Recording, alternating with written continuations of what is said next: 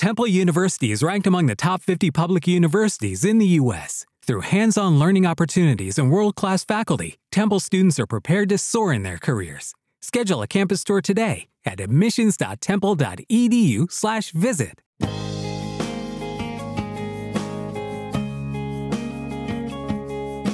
Live from Pittsburgh, Pennsylvania, the Total Education Show, talk shop for teachers, parents, and administrators. Here's your host of the show, Neil Haley, the Total Tutor. Hi, everyone, and welcome to the Neil Haley Show. You can check me out on Twitter at Total Tutor and neilhaley.com. And I'm excited to welcome the program from the Real Housewives of New York City, Ramona Singer. Ramona, thanks for calling. How are you? I'm good, Neil, and I'm very excited to see my dating experiences replayed out on Love Connection with Andy Cohen this Thursday. Oh, yeah, absolutely. One question, then I want to get right to that. Now, can you imagine being part of the Real Housewives in New York City and how the Real Housewives brand has grown from the first time you did the show? You, you just have to be absolutely blown away of the success. Actually, yeah. yeah. I mean, I knew it'd be successful the moment we started filming. I actually told production company that we're going to average 1 million viewers, and they thought I was crazy, but I was right. But I never imagined my wildest dreams that 10 years later I'd still be on the show and it would reach such international support and it's yeah. be such a phenomena. Absolutely. I mean, it's it's, it's I, I'm I'm absolutely blown away as well. And you got to think about one person, especially doing the the show you're going to do with Andy Cohen. That Andy has a lot to do with the the, the cre- of how this how Bravo's grown and and the Housewives brand for sure.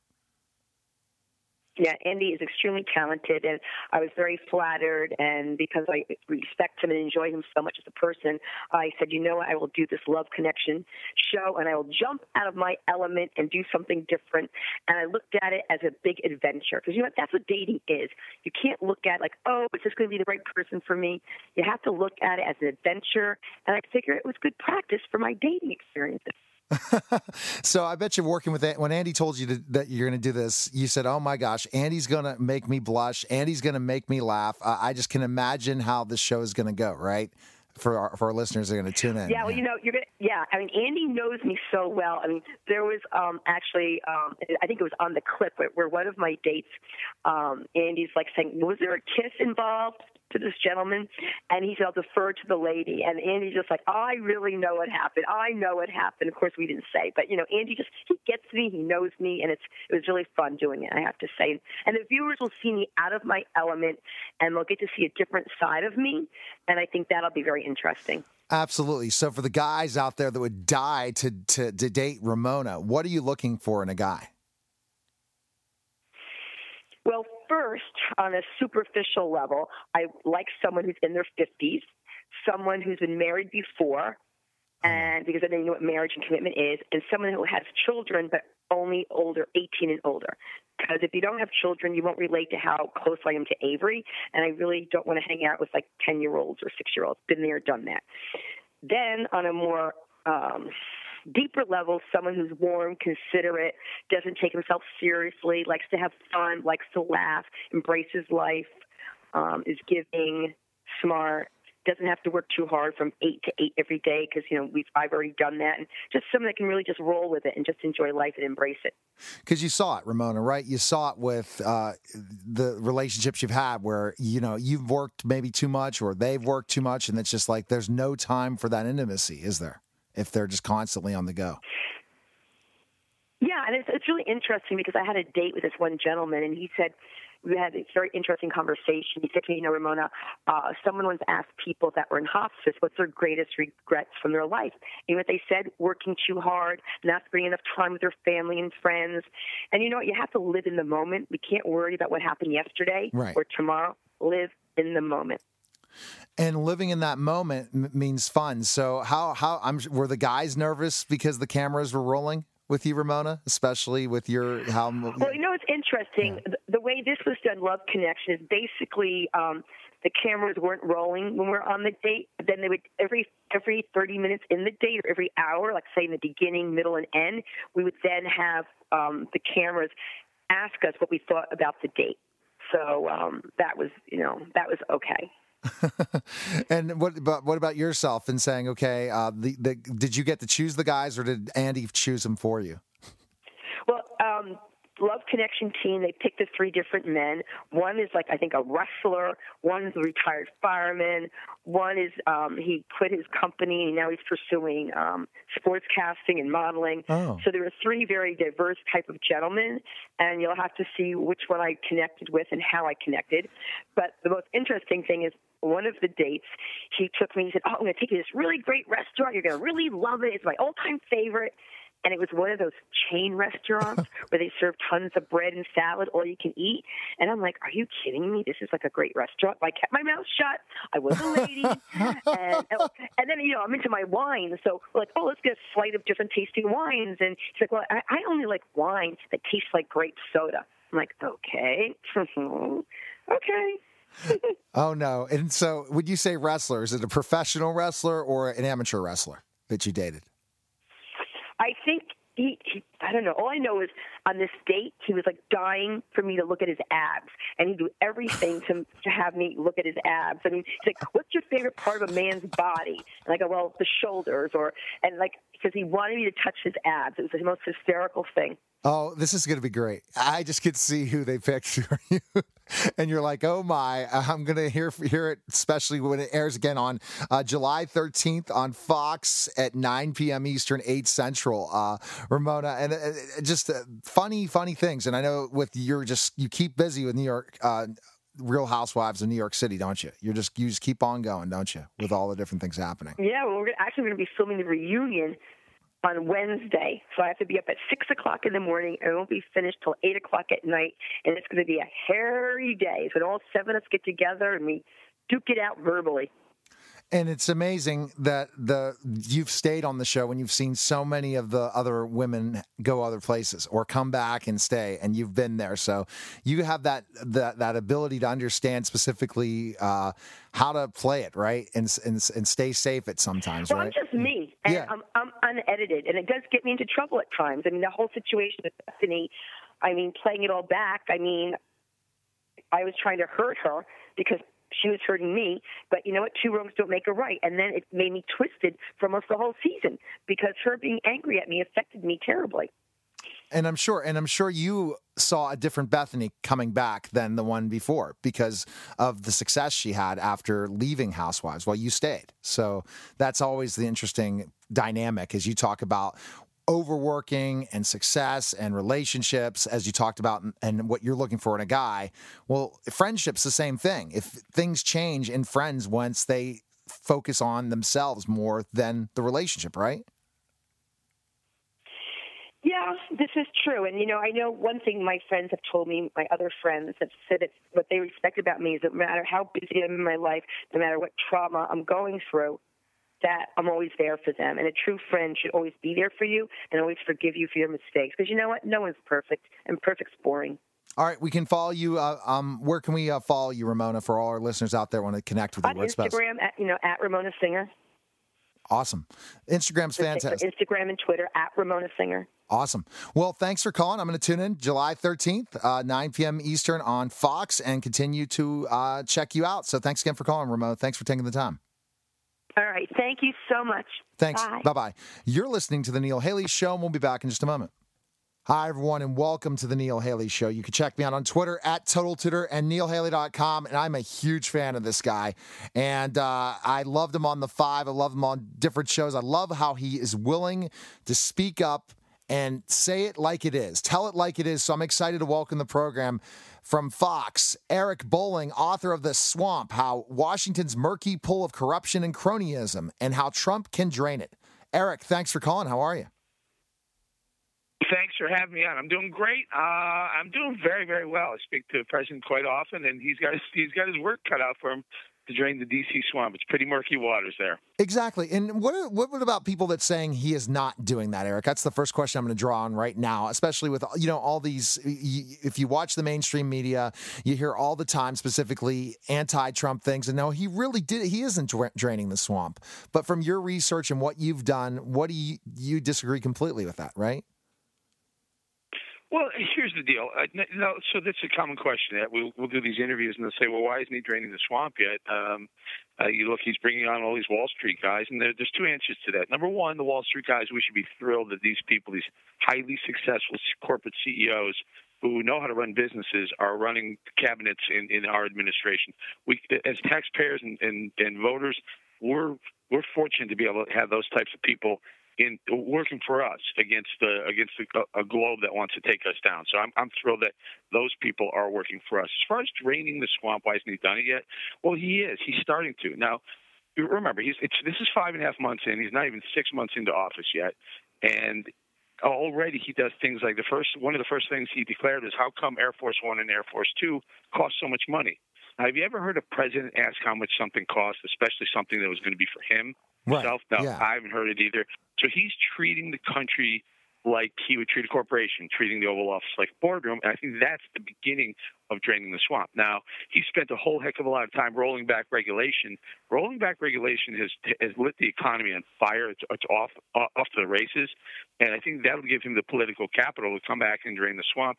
I don't think he realized how many Republicans he was going to be fighting as swamp creatures, as well as Democrats. So it's going to take some time. He's got his work cut out for him, but he's got the right ideas, and he's starting to do it now. Does that frustrate you, Eric? That a, a lot, some of the Republicans aren't supporting uh, President Trump in a way? Yeah, yeah, yeah, yeah. I'm a conservative Republican, and, and I've said that when I'm done with the TV career, I want to go after um, a, a, a lying, squishy Senate Republican who who's who's sent to the to the DC swamp as a, as a representative of the people and gets there and just becomes one of the swamp creatures, a squishy Republican who, who isn't conservative at all. I, I'd love to primary one of those somewhere in the South, maybe Southeast. Think about it a little bit. Uh, and get them out. That really ticks me off. We have a president who's trying to do the best for everyone, um, and and we should get behind him on, on the right. The GOP should get behind the president. I'm not saying push through things like the health care plan, which I disagree with. I'm saying support the man and what he's trying to do, breaking up TPP and other trade agreements. That, those are all good things for America. Look at our economy. If you have any question on what he's doing uh, as far as regulation and the first few steps in office, check check out how strong the economy is, and they'll tell you he's doing the right thing. I speak to Trump on a regular basis. A lot of what we talk about are in the book. A lot of the ideas that we talk about ended up in the book. So the swamp really does reflect some really, really qualified um, ideas for, for draining the swamp. First part of the book is mostly about what is going on there. I think right. you'd just blown away if you saw some of the stories, what what what they're willing to do once they get there to to stay there. And you have to have the book to do it because, again, a lot of times the mainstream media will not want to talk about the accomplishments that President Trump has ha- been able to do to, to, roll back regulations so that specifically enough the economy can get going. That we're finally seeing this yeah, growth it, in the economy. It's amazing how little people real how little people realize uh, what's going on in D.C., how much cronyism, cap, crony capitalism is going on, and even corruption, and maybe even illegality on some on some occasions, and how the Congress people, when they're, they're elected, they get to D.C. and they live by different rules and regulations than we do. They do things that we would be in jail for, tossed right in jail for, throw away the key. Yet they get away with it, and it's it's it's even legal. Maybe not be ethical, but certainly legal for for them. They they have different standards than we do. The book we we address that in the first part of the book. And it was interesting. I was uh, talking to Newt a couple weeks ago that Don, the President Trump is willing to hear other people's advice. So he's not the kind of person that just like you know certain people and politicians that hey, it's my way or the highway. He is willing to listen to other advisors, other people because he treats it like a business. So he says, hey, what do you have for me? That's the entrepreneur in him, yeah. right? And that's what we yeah, need. He, right. That's that's why that's why he brought high level business people in to work with him, Rex Tillerson, Steve Mnuchin, Gary Cohn. Those are those are those are extremely high level corporate business people who know how to run companies. And I'm thrilled that, that this administration wants to run the country the way they run corporations. But that means cutting a whole lot of fat, and that's what we need to do to drain the swamp is cut the fat. When you have conversations about what he's done well to somebody who is not pro Trump, either Democrat, Republican, Independent, how how do you kind of uh, sway them to see that really to kind of explain this that he's doing a lot of great things that just aren't coming out? Yeah, well, look at the economy. Look no further than turn on the TV and look where the stock market is. Look where the job market is. Look where your home price is going up in value. Your wages are going up on a national average. At, at some some of those numbers are on record all time highs. So if, if, you think that the general population cares about a Russia tweet, or do you think they care about whether or not their their paycheck is bigger this week exactly. than it was a year ago? Of course, they care more about the paycheck. I mean, it's it, but but no one wants to talk about that in the mainstream media. They just want to give Trump a hard time. So that said, Drain the Swamp book is everywhere: Amazon, uh, Barnes and Noble, everywhere in bookstores. Well, Eric, congratulations on uh, the new deal with Fox and your uh, different shows. So tell us also where we can watch you. Five o'clock every um, every day at five o'clock. Correct, Eric? You have a show, correct, on Fox. That's right. Every day five o'clock. Fox News Specialist, and Saturday morning at eleven thirty, all times Eastern. You're awesome, man, and uh, and we can follow you on social media, all different places as well. Right? Correct. At Eric Bolling across the board, and uh, ericbolling.com for the book. All right. Well, Eric, uh, best of luck. Thanks for uh, calling and good luck with the book and all your success with Fox. So take care, man. Thank you, pal. All right. See Good you. Okay. you. Okay. See you. All right. See you later. Okay. Bye bye. You're listening to Neil Haley Show, and we'll be back in just a moment. I'm ready. All right. Hi, everyone, and welcome to the Neil Haley Show. You can check me out on Twitter at Total Tutor and NeilHaley.com. And I'm excited to welcome the program country music legend Bobby Bare. Bobby, thanks for calling. How are you? You're welcome. I'm great. Couldn't be better. Well, fantastic, Bobby. You know, uh, tell me when you got started in country music. When did you know you were going to be a country musician? Did it just come to you? Tell me a little bit about that story. Well, it's all I ever wanted to do since I was a teenager. and uh, so I put together a little band and played here, played there, and then I went to California when I was uh, about 19 years old. And then I hooked up with Chet Atkins back in Nashville in '62, and we started cutting hits. And I've had uh, several hits and Grammy. I got a Grammy award for Detroit City at Wow. '64, and uh, and gone on from there. And here I am, and the year of 2017, still doing it. And and that and that's amazing. So, how did it feel? Did you ever think when you were going to st- be in music that you would be have a Grammy? I mean, that's just got to be a tremendous honor to have. Well, to tell you the truth, when I got the Grammy in 1964, I had no idea what it was. I was just showing up because my manager asked me to, and it wasn't on television. And in 1964, the Grammy Awards had one Grammy for country music, and that was Record of the Year, and that's what I got. And uh, the Grammy's a big deal now, but and they got you know probably 20 or 30 categories for Right. country music. But back then they had one, and that's what I got. And uh, and when I got it, I didn't even know what I had. And at that So, time, uh, yeah. uh, it was just beginning. And and really, and thinking about it, Bobby, country music has transformed in so many ways throughout the years. So at the time when country music was much different when you were started performing than it is today, for sure. Yeah, it, it was different. The, uh, the mentality was the same. The record companies were going after a younger audience all the time, which made me made me uh, more valuable to uh, RCA Records because my records were way up in the pop charts, and then they came up in the country charts. So I was selling on uh, my core was both pop and country and uh, and it hasn't changed. They're still going for the younger audience, which uh, is the way it, it has always been because younger people buy more records and that music is more dear to them than uh, than older people. They don't have families to worry about. Bobby, do you think your music has evolved since the '60s in so many ways? Your your, your singing and stuff. You- You mean Evolu- my personal Yeah. music? Yeah. Uh, well, yeah, I got a lot of younger fans. All of my original fans are uh, are getting agey now. they're they're, uh, they're kids and their grandkids. I'm, I'm getting, you know, the whole bunch. Uh, when I do um, when I do shows, all, I do shows all, all over Europe and fans I made back in the '60s in Europe are uh, when they were young are showing up now with their kids. That's great. Uh, and their kids' kids, their grandchildren. So uh, one fan has evolved into about 20 people. Bobby, do you think you're one of the people that has helped this the country music business go from uh, you know just to one genre to I mean to pop culture in a lot of ways, and the the fact that you paved the way for so oh, many yeah. artists? Oh yeah, yeah, I think so. I, I, I think uh, when I started recording, I did.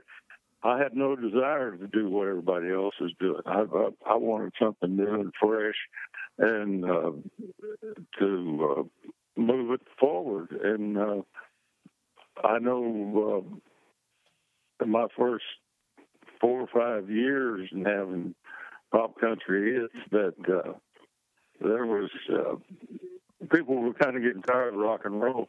And I don't know how many stations I went to that were changing from rock and roll to country. Right.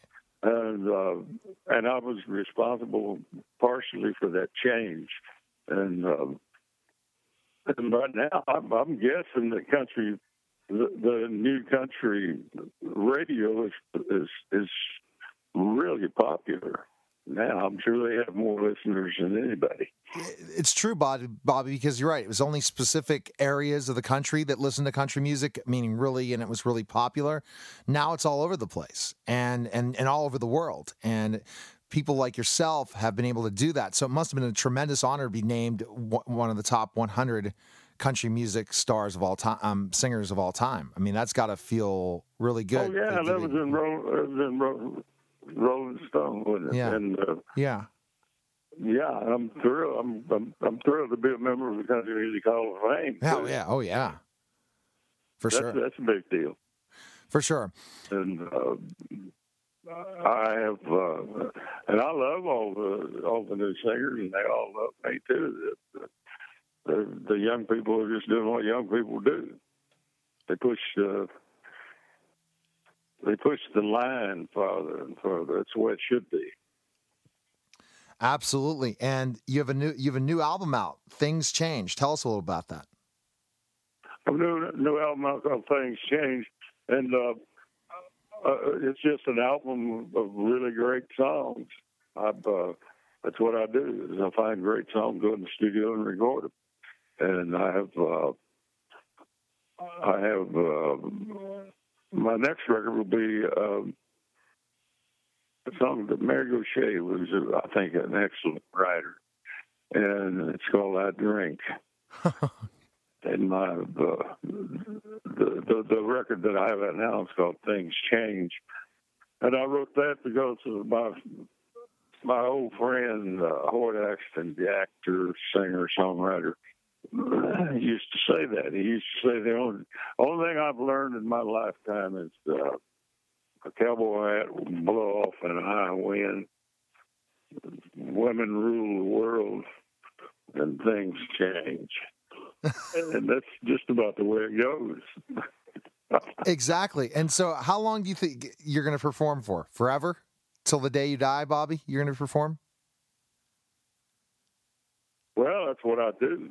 That's what I do as long as I'm, uh, as long as I'm healthy yeah, I love, I, I love uh, getting out in front of a bunch of people and uh, having fun with them.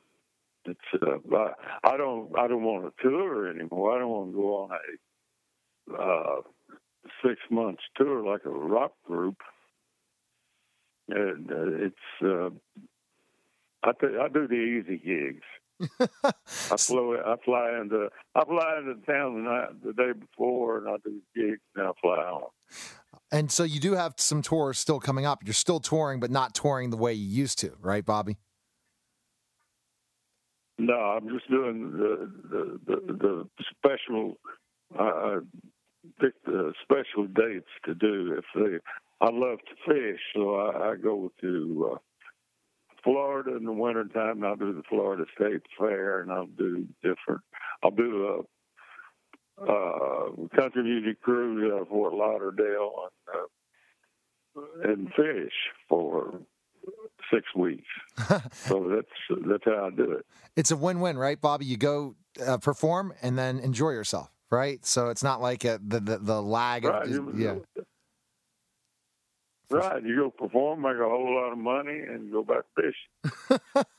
So you love fishing, then, Bobby? For for our fan for your fans out there listening, you so you enjoy fishing? Oh yeah, I have all all my all my life. A lot, a lot of people in the entertainment business love fishing. I'm uh, my old thirty year long fishing buddy Jerry Reed, who is uh, passed on now.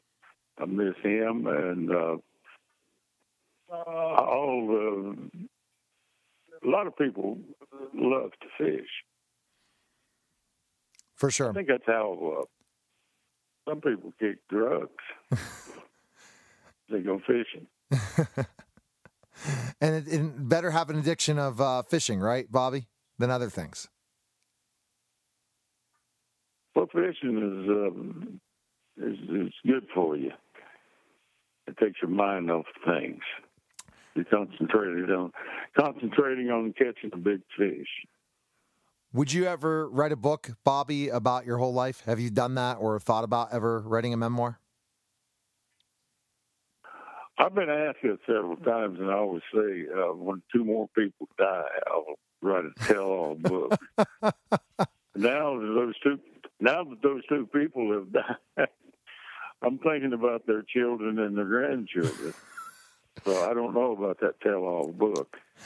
I sure, I, I sure could uh, get a lot of interest in it. Well, you know what? The the interesting thing about it, Bobby, you're, you're cracking me up and laughing. Is again the the days when you were touring. I mean, in the '60s, '70s, and on, when you've gone to town to town, and place to place, you have some stories to tell with some of the country music singers you were with, right? For sure. That's what you're saying. You can't because then their grandkids yeah. and all the right. Oh yeah, yeah. I've got seven grandchildren, Huh. and uh, and they're uh, all they know is their their papa is famous. so that's that's what they say. My Eh, papa is famous. One of them come up to me the other day and said, "Papa, I know why you got a lot of money, and I know why you're rich." And I said, "Why is that?"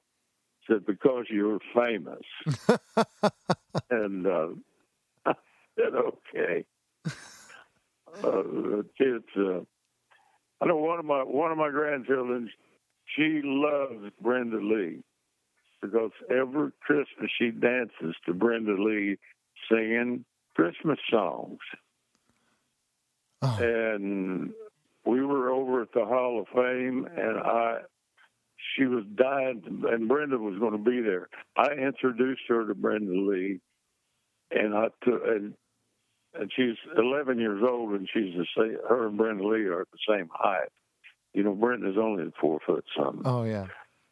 and I took a picture. And our pictures, our our our, our our plaque is up on the wall in the Country Music Hall of Fame. Uh, they're up on the wall together. It's me, and then here's Brenda Lee, and on the other side is Elvis.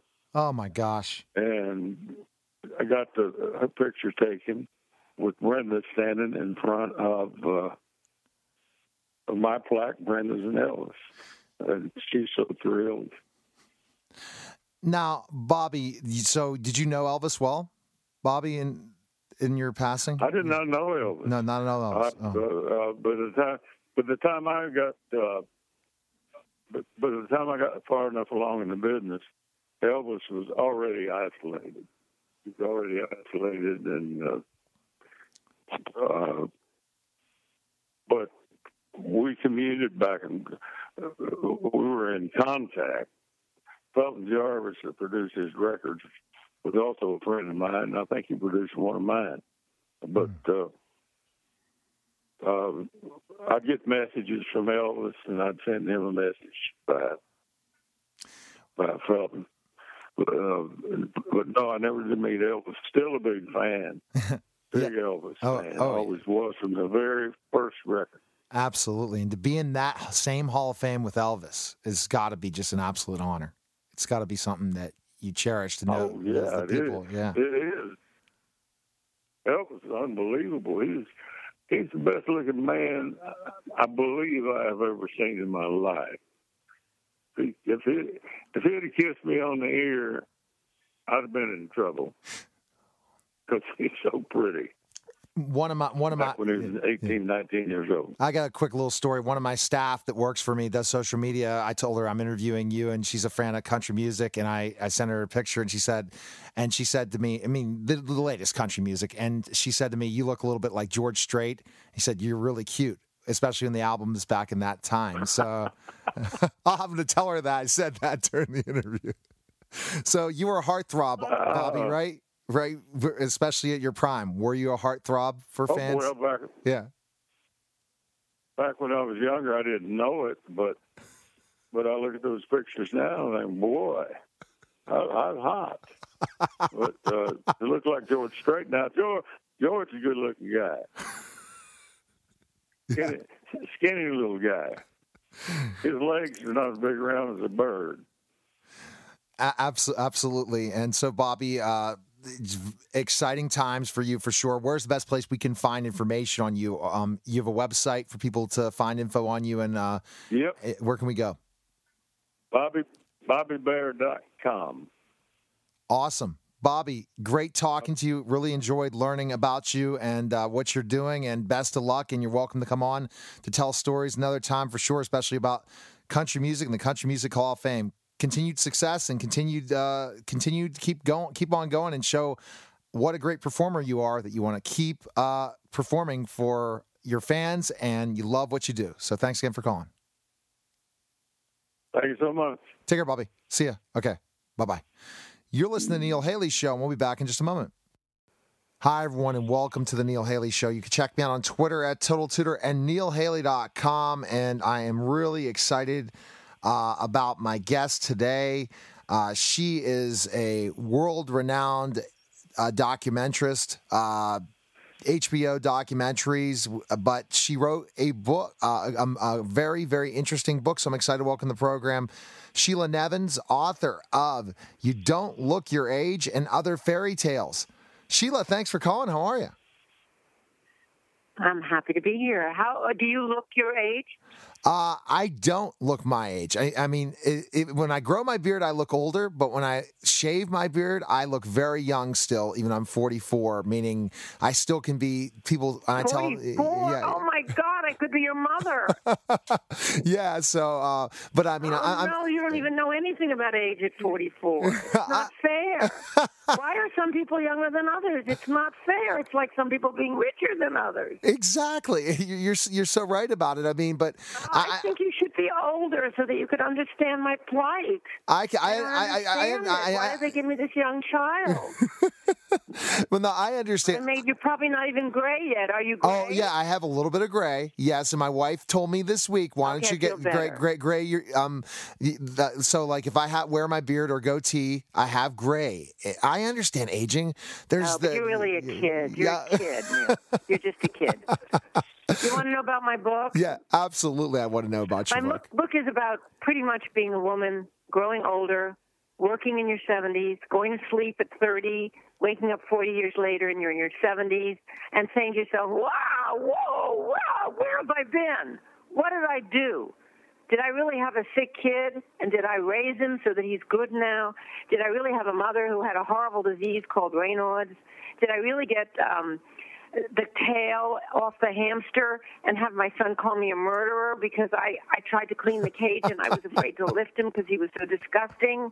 You know, did I really have gallstones that looked just like the stones outside my house in in Connecticut? It looked exactly the same Oh, that I thought maybe I was part of the universe. Was I really, you know, having a facelift? Was Oh. I so disgusting that I was going to actually pursue youth in this artificial, superficial manner? Anyway, these are 50, 47 actually, short stories about growing up, growing old, things you keep inside yourself, not talking about how old you are, working in your 70s, being tired earlier, and just being upfront about the short time you're here. The good, the bad, the funny, the indifferent. It's all there. And it's also a CD with very famous people who all did me a favor. I paid no That's one, from Meryl. Streep to Martha Stewart to Gloria Steinem, to Lesley Stahl, to Liz Smith, to Rosie O'Donnell, um, Christine Baranski, RuPaul, Ellen Burstyn, Kathy Bates. I called them all. I said, please.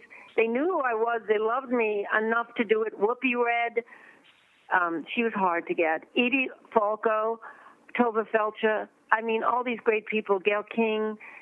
They did it. They did it That's for so me, and it made me feel good about myself. And it's a great CD, and I'm selling myself cheap. That that's a, hey, you see that that's okay, Sheila. You, you always had to sell uh, the product that you were behind the scenes with HBO and other But it's documentary. disgusting, isn't Yeah, it? yeah. It's so horrible No. that you have to. I'm used to selling other people's work, and that's simple because you don't have to brag. But- now I'm selling myself, and I'm in the position of being one old, two working in my 70s, and three I'm selling a book and a CD like a hawker, like a hooker. No, that's how it is in selling I books. yeah. you? No, no, you're not embarrassing me. Trust me. I love this because I can. I, I- think that uh, when you talk about aging, don't always think about we in our 40s, especially when I turned 40. I felt it. I can't eat as much food as I used to be able to eat. I can't. Uh, I'm not able to, um, you know, perform as well in certain aspects, sports, different things like that. So I know what's going to happen next. I've you mean talked to. perform like sexually? what do you mean by perform? Perform, I guess, sports. So we'll go that far, Well, Sheila. yeah. either you're a magician or you're talking about nighttime. sports sports different activities not having the energy that i had before that You kind mean of stuff like like soccer and all that stuff? Yeah basketball Good at 40? no it's good in 40 Are you no. overweight? no not at all no it's the, the, for the age it starts aging i was a former professional wrestler so my body's pretty beat down at this age so I see. I see. So uh, you wore yourself out before you even got into this business. yeah yeah yeah But I mean, you know, we're here a short time. We're made. We're like protoplasm with muscles and bones and nerves and all that stuff, and we. We're upright for a short amount of time, and they knock on your door at different birthdays, and they say, "Hello, you're older. Hello, you know, try to laugh. Hello, have a good life because it's all you've got. Hello, be good to Exactly, your friends because they're all you've got. Yeah. Hello, love your family. Yeah. In some way, they love you back, even though they don't always show it. Hello, there are funny things that happen every day of your life, and there are terribly tragic things that happen. I had a friend who was dying of ovarian cancer, and um, she said, Sheila, no more chemo, no more Wow, radiation. wow. All I want is chocolate. So every time I visited her, I brought her a different kind of chocolate. You know, like sometimes I brought, you know, Kit Kat. Sometimes I brought Godiva. Sometimes I brought a chocolate cake. Sometimes I, you know, mm-hmm. she could have lived forever because there's so many varieties of chocolate, but she didn't. And when she died, and when I kissed her, she had chocolate on either side of her lip. And I took the little wet tissue that's always near a sick person's bed, and I spit on it a little bit. I didn't have to worry about hygiene anymore, and I wiped off the chocolate, mm. so she looked as beautiful as she'd always looked. But these stories in this book are like that. They're real people Right. stories about goodbye, hello, and ha ha ha. And that's my book. And the CD This is, is fantastic, you know, yeah. full of wonderful, People, famous yeah. people who identified with some of these stories. Listen, not everybody loved me, not everybody said yes, but a lot of great people said yes. And that's my book, and that's my CD, and I'm hawking it, I'm hooking it, I'm selling it. Isn't that horrifying? No, no, it's, it's not horrifying because it's important that you have some interesting stuff. So pe- that's a great beach read to look at back and say, okay, look at how talented you are, the success you've had in documentaries and writing, and now you are telling what your life was like throughout that time. And yeah, but telling, I'm not talking about my work. No, Isn't I know, that that's right, but is- and a lot of people have yeah. criticized me for Really? that. But I Oh. feel like my work is my. It speaks for itself. exactly, Like, how completely. do you explain your work? You go to work and you have an idea and you fix the idea. How do you write that? I don't know how to write that, but I sure can tell you what it's like when your son discovers you've pulled the, the tail off his hamster, and he comes home from camp and he calls you a killer, says you tried to kill my hamster, Teddy. I can tell those stories because they've never been documentaries, but I, I, I never told them. So I thought, what the hell? Before it's all over, I'll type them out. Oh, I don't think you use the word type anymore, do you? No, I don't think so. But no, no, no worries. So, where's the best place What's we can purchase? Uh, I guess uh, I, I that's that's a good question. I, I guess uh, there's so many different ways. But Sheila, where's the best place we can find information on you, purchase your book, and learn more about you? Where can we go? Amazon, Amazon. And your local bookstore. Amazon, yes. You don't look your age and other fairy tales. iTunes, you can get easily the the CD with all these famous people reading the stories, so you can listen to it on the CD in your car. Um, and you know, you can give your local bookstore a break, yes. right? Yes, that's that's the writer in you saying I mean, that. You know, I, I agree with you. Bookstores are trying to sell books. Oh. Go give them the extra two dollars, so it won't be Amazon. Absolutely. buy a book. If even if you don't buy mine, keep your bookstore alive. See, see, that's great. And can we connect with you on social media? Are you on social media as well, Sheila? Yes, I'm. I, I have a Twitter account. I have a Facebook account. I'm trying to keep up with them. I'm not very good at it.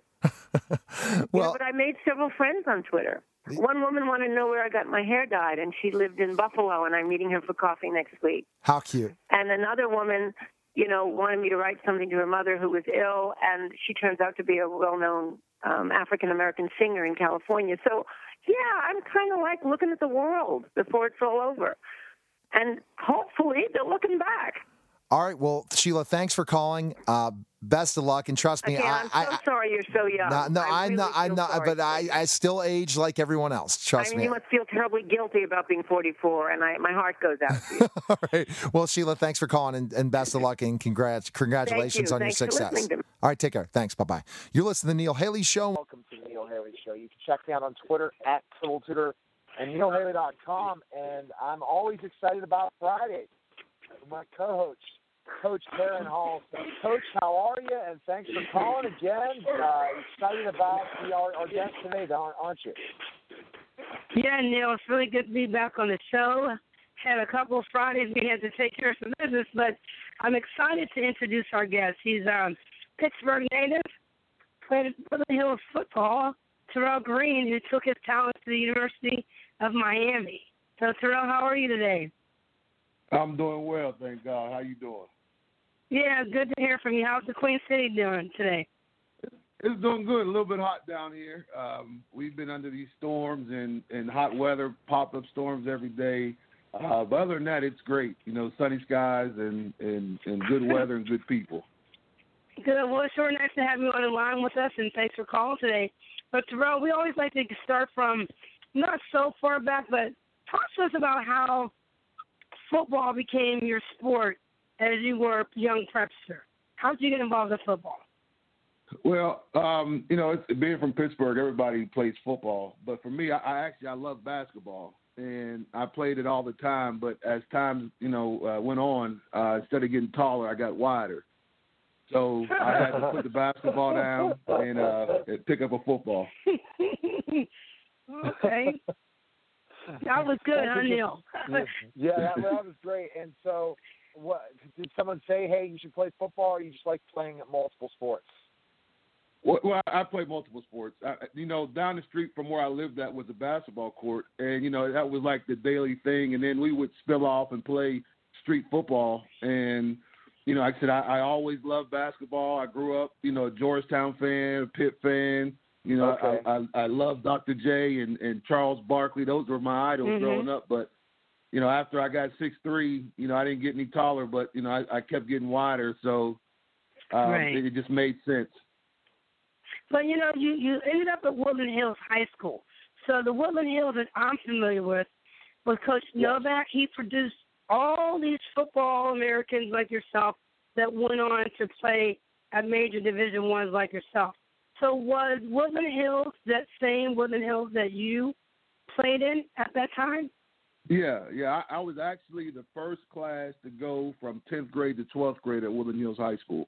Um, and you know, it, that that was actually the thing that probably you know got me to the place I, I you know going to the University of Miami just simply because there were kids there trying to do something different. Where I grew up, you know, there wasn't many kids that that that um that uh, made it to college. I think there's only one, and that was Brian Chismar. But after that, there was very few people. But when I went to Woodland Hills, it was a different culture. Kids were going to college. They were talking about college, and you know, I wanted to be a part of that. Okay.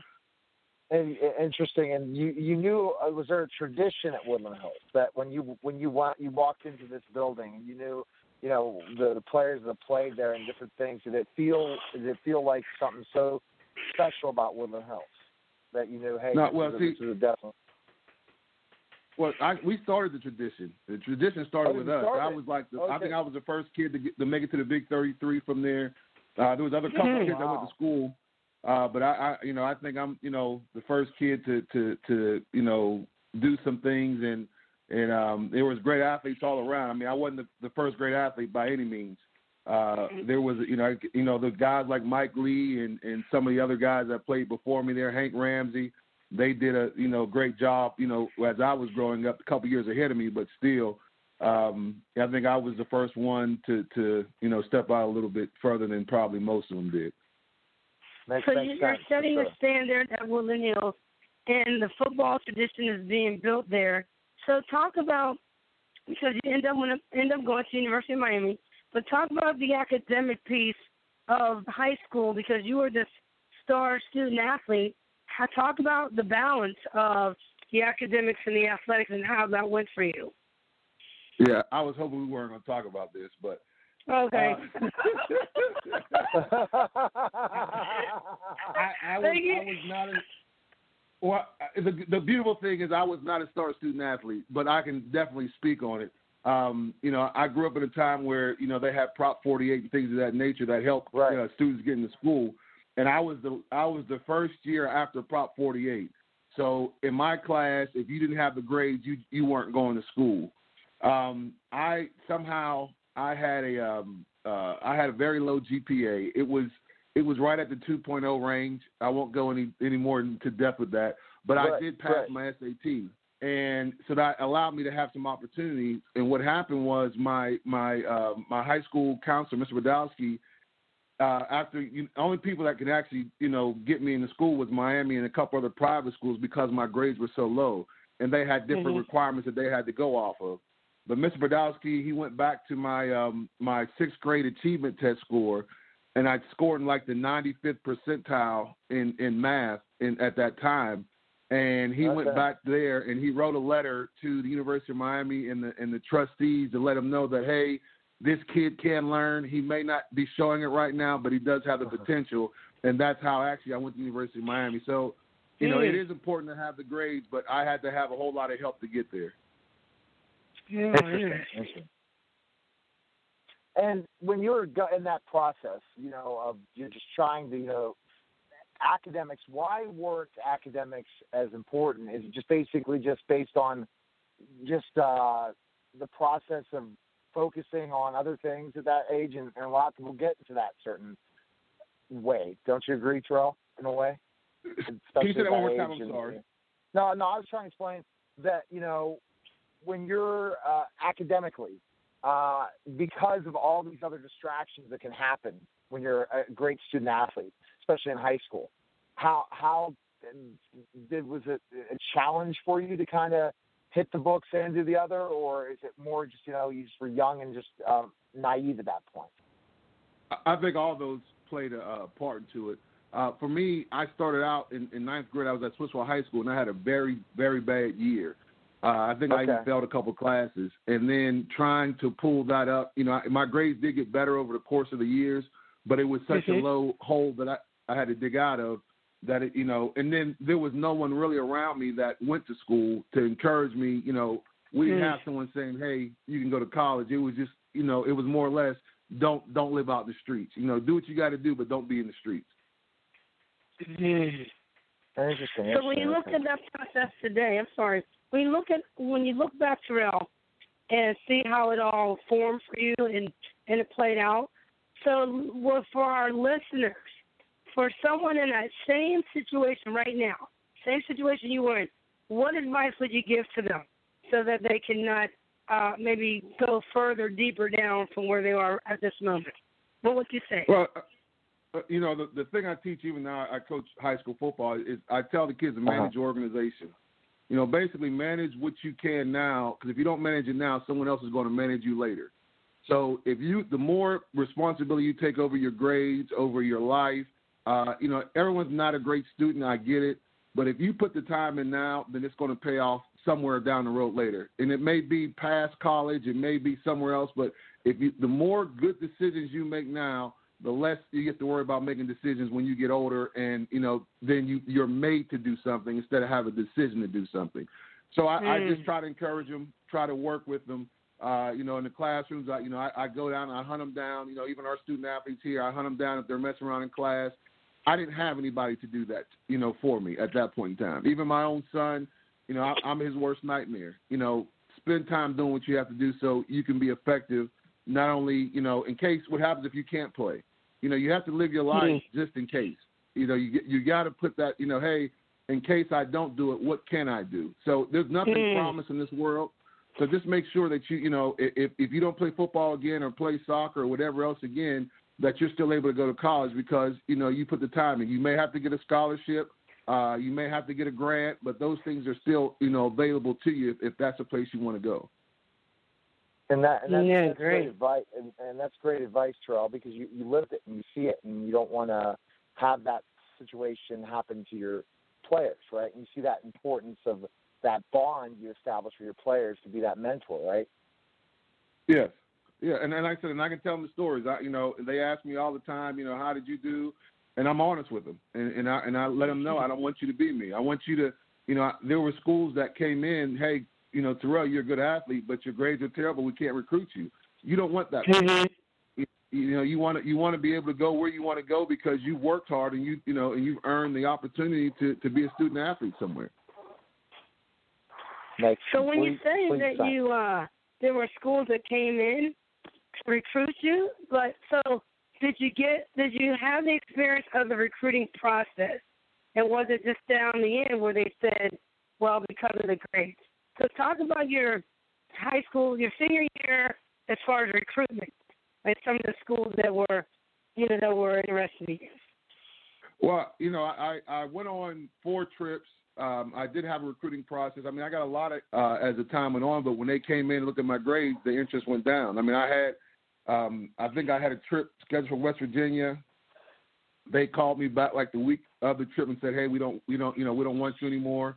Uh, Pitt, you know, because they had a massive um, Prop 48 situation the year before, they didn't even give me a chance because my grades were so low. Uh, Penn State didn't want me uh, because my grades were low. But there are some Oh, schools that did take an opportunity, take chances on me. You know, I, I, again, I went to Tulsa, which was a private school. I went to Miami, which is a private school. And those are the best options I had. And I think if those didn't work out, I probably had to go to junior college route. Hmm. Hmm. That's an interesting, an interesting uh, point. And then Miami took the shot with you, and that was the biggest, Yeah. great thing. And especially, let's talk about going to Miami. We were talking tradition, now, how you established the tradition at Woodland Hills, your team. Then you go to Miami, and that experience of playing for the Hurricanes. I mean, and going and running on that field, it, it must have been just unbelievable. Well, it, it was it was absolutely you know the more I the, I'm older now, I think I, I get more shocked by it now than I did then as a as an 18, 19 year old kid. Um, Mhm. You know, it's a, it's a different style, a different place. You know, going from Pittsburgh to Miami, the music, the lifestyle. It just you know it was it was uh it was a different place, and it, it taught me a lot of things, not only football wise, but in the world um, of just things that you can you know you can accomplish if you if you put your your, your mind to it. And and you know the one thing about University of Miami we worked really really hard. And it was hot it was painful but you know it was it was a grind but we expected to win. And you know we never went to a game you know believing that we were going to lose. And and uh like I said it, it was just you know Pittsburgh is is more, you know, three yards in a cloud of dust and, you know, football played the old fashioned way. You know, Miami was sort of like that, but it was like, you know, 2.0 and with speed. So, you know, it was it was it was definitely a a, a, um, a great time with great people, and you know, I I, I had a, uh, you know an awesome time. Sounds like it, sure. Um, so you gained All American status at the University of uh, Miami. Yeah, and that's that's like a, a little. I was, and that's that's the other thing. I was a knucklehead then then too. I didn't learn my lesson. at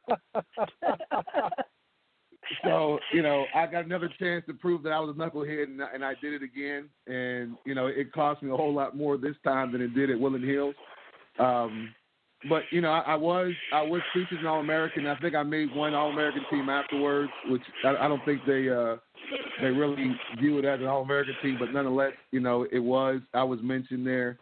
Um, you know, no doubt, you know, could have done it, but again, I, I, I stayed in the doghouse, you know, pretty much my whole career there. Uh, but thankfully, mm. I was able to play well enough to, to, to play a lot. But you know, I stayed, you know, pretty much in the doghouse. Interesting. And but so you, so you were an All American. In what year were you an All American? Well, it was '94. Um, and I, I said I made, you know, I said I was preseason, and then uh, after the after the, the year, I think there's one I, I've seen. The only reason why I know because they was on like uh, one of the things I looked at on Google. It, it says it, um, but um, you know, I think I made uh, the Big East teams a couple times um, during my my time there, but I think it was 1994. Mhm. Hmm. And who was your coach at that time? Uh, Dennis Erickson was the head coach. Okay. Yeah, I'm already okay. on Wikipedia just taking a look at this really quickly. Now, you're talking about that tradition. It was established at Miami, and then we see all these 30 for 30 specials, things like that. Wasn't as crazy as these 30 for 30s when you talk about Miami Hurricane football? um, it, it was, it was, it was crazy. Um, hmm. it, it, definitely was a lot of things going on. Uh, it, you know, there all schools are not made the same. You know, the NCAA has rules um, for you know the the majority, but you know when you go to to a city the life, it, it, it just moves a little bit different, and and it, it's just not the same. And yeah. I guarantee you, you know, if if somebody ever opened up the books of with all the things that went on in any university, uh, let alone Miami, you you'd probably be shocked. Yeah, but I, I, I agree with you. Every university is different. I mean, and when you we're talking about football today in that way, but being a UNLV alumni, University of Nevada, Las Vegas alumni, it was sort of the same way with the um men's basketball, you know, with Coach Tark. Yeah. So, um, yeah, I get it. Very good point that most that universities are all different. So now, going into now thinking the history of this Hurricanes, Dennis Erickson was a, definitely a different coach than Jimmy Johnson, and there were players that yeah. played for Jimmy that not that ended up that playing for Dennis. What did you see as the differences in uh, what they talked about, especially playing with a guy like Warren Sapp and things like that? That uh, well, you learned from that freshman year of how was your freshman year '94, or am I on the wrong number? No, yeah. freshman my freshman year was 1990. Okay, so you're you're all American in '94. Gotcha. Okay, so yeah. you're senior. Yeah. So you you were you were able to play so did you play the Erickson all four years, or did you miss Jimmy all altogether? Jimmy I missed Jimmy there. altogether. It was his. It was it was Dennis's uh, second year there when I got there. Because oh, he went okay. there the first year before me. They won a national championship, and now I was his second year, I believe. I got you. Okay, okay. So playing with So, guys like yeah. Warren, yeah, go, go, coach. You go. No, please go, please go. No, no. Playing with players like Warren Sapp, what did you learn? Especially, you know, getting All American your senior year. What did you learn from these these these unbelievable athletes from Miami playing with these guys? Well, you you know you didn't you didn't. The the funny thing about it is the guys that we played with were you know unbelievable unbelievable athletes. You didn't realize how great they were until afterwards. You know, we practiced against Ray and, and Warren, you know, every day. And, you know, I used Mhm. to get cussed out for not being able to block Warren. And, you know, come Mhm. to find out, the dude's the first ballot Hall of Famer. So, you know, I, I feel a little better now. You know, Yeah, yeah. knowing that, knowing that, you know, I, I was the only one that couldn't block him on a regular basis. I mean, we've had our we Mhm. had our battles. I mean, I wasn't a slouch by any means. Um, Mhm. But you know, Warren's a great athlete. You know, he's a great player, a great competitor, and, and you know, when you have a guy like that, and not only him, I mean, we had, I think, my senior year, our defensive line, I think there was three first rounders and a very high pick in the second round, you know, across the board. So it was a battle every day. So, And that- uh, so That's No. crazy. Yeah, go, coach. No, no. Me- mentally, Terrell, when you're out there against a Warren Sapp and you're getting cussed out and chewed out about not being able to tackle him, what does that go into your psyche? So when you go into the next game are you ready to take it out like on the opponent because you, Well, know no, you I can't get this one done, but so you're gonna take it out on the guy that, you, that you'll be across from on Saturday. Well, I mean that was that was always the, the you know the thing to take out to the guy. I I didn't have a, a problem with you know my ability, um, my thought process. Right. So like I mean I, I I won my battles too against him. He wasn't undefeated, um, but definitely you know looking back at it, he was a great athlete. But going out there, you know, practice was definitely harder than playing in, in most games. Um, I don't think there's many games that I, I faced that was with anybody that was as challenging as the guys, not only Warren, but you know the guys that we practice against on a daily basis. So you know, it, my my my psyche, my my um uh Judy was boring. Hello. Then Judy discovered ChumbaCasino.com. It's my little escape. Now Judy's the life of the party. Oh, baby, Mama's bringing home the bacon. Whoa, take it easy, Judy. The Chumba life is for everybody. So go to ChumbaCasino.com and play over 100 casino style games. Join today and play for free for your chance to redeem some serious prizes. ChumbaCasino.com. No purchase necessary. Void where prohibited by law. 18 plus terms and conditions apply. See website for details.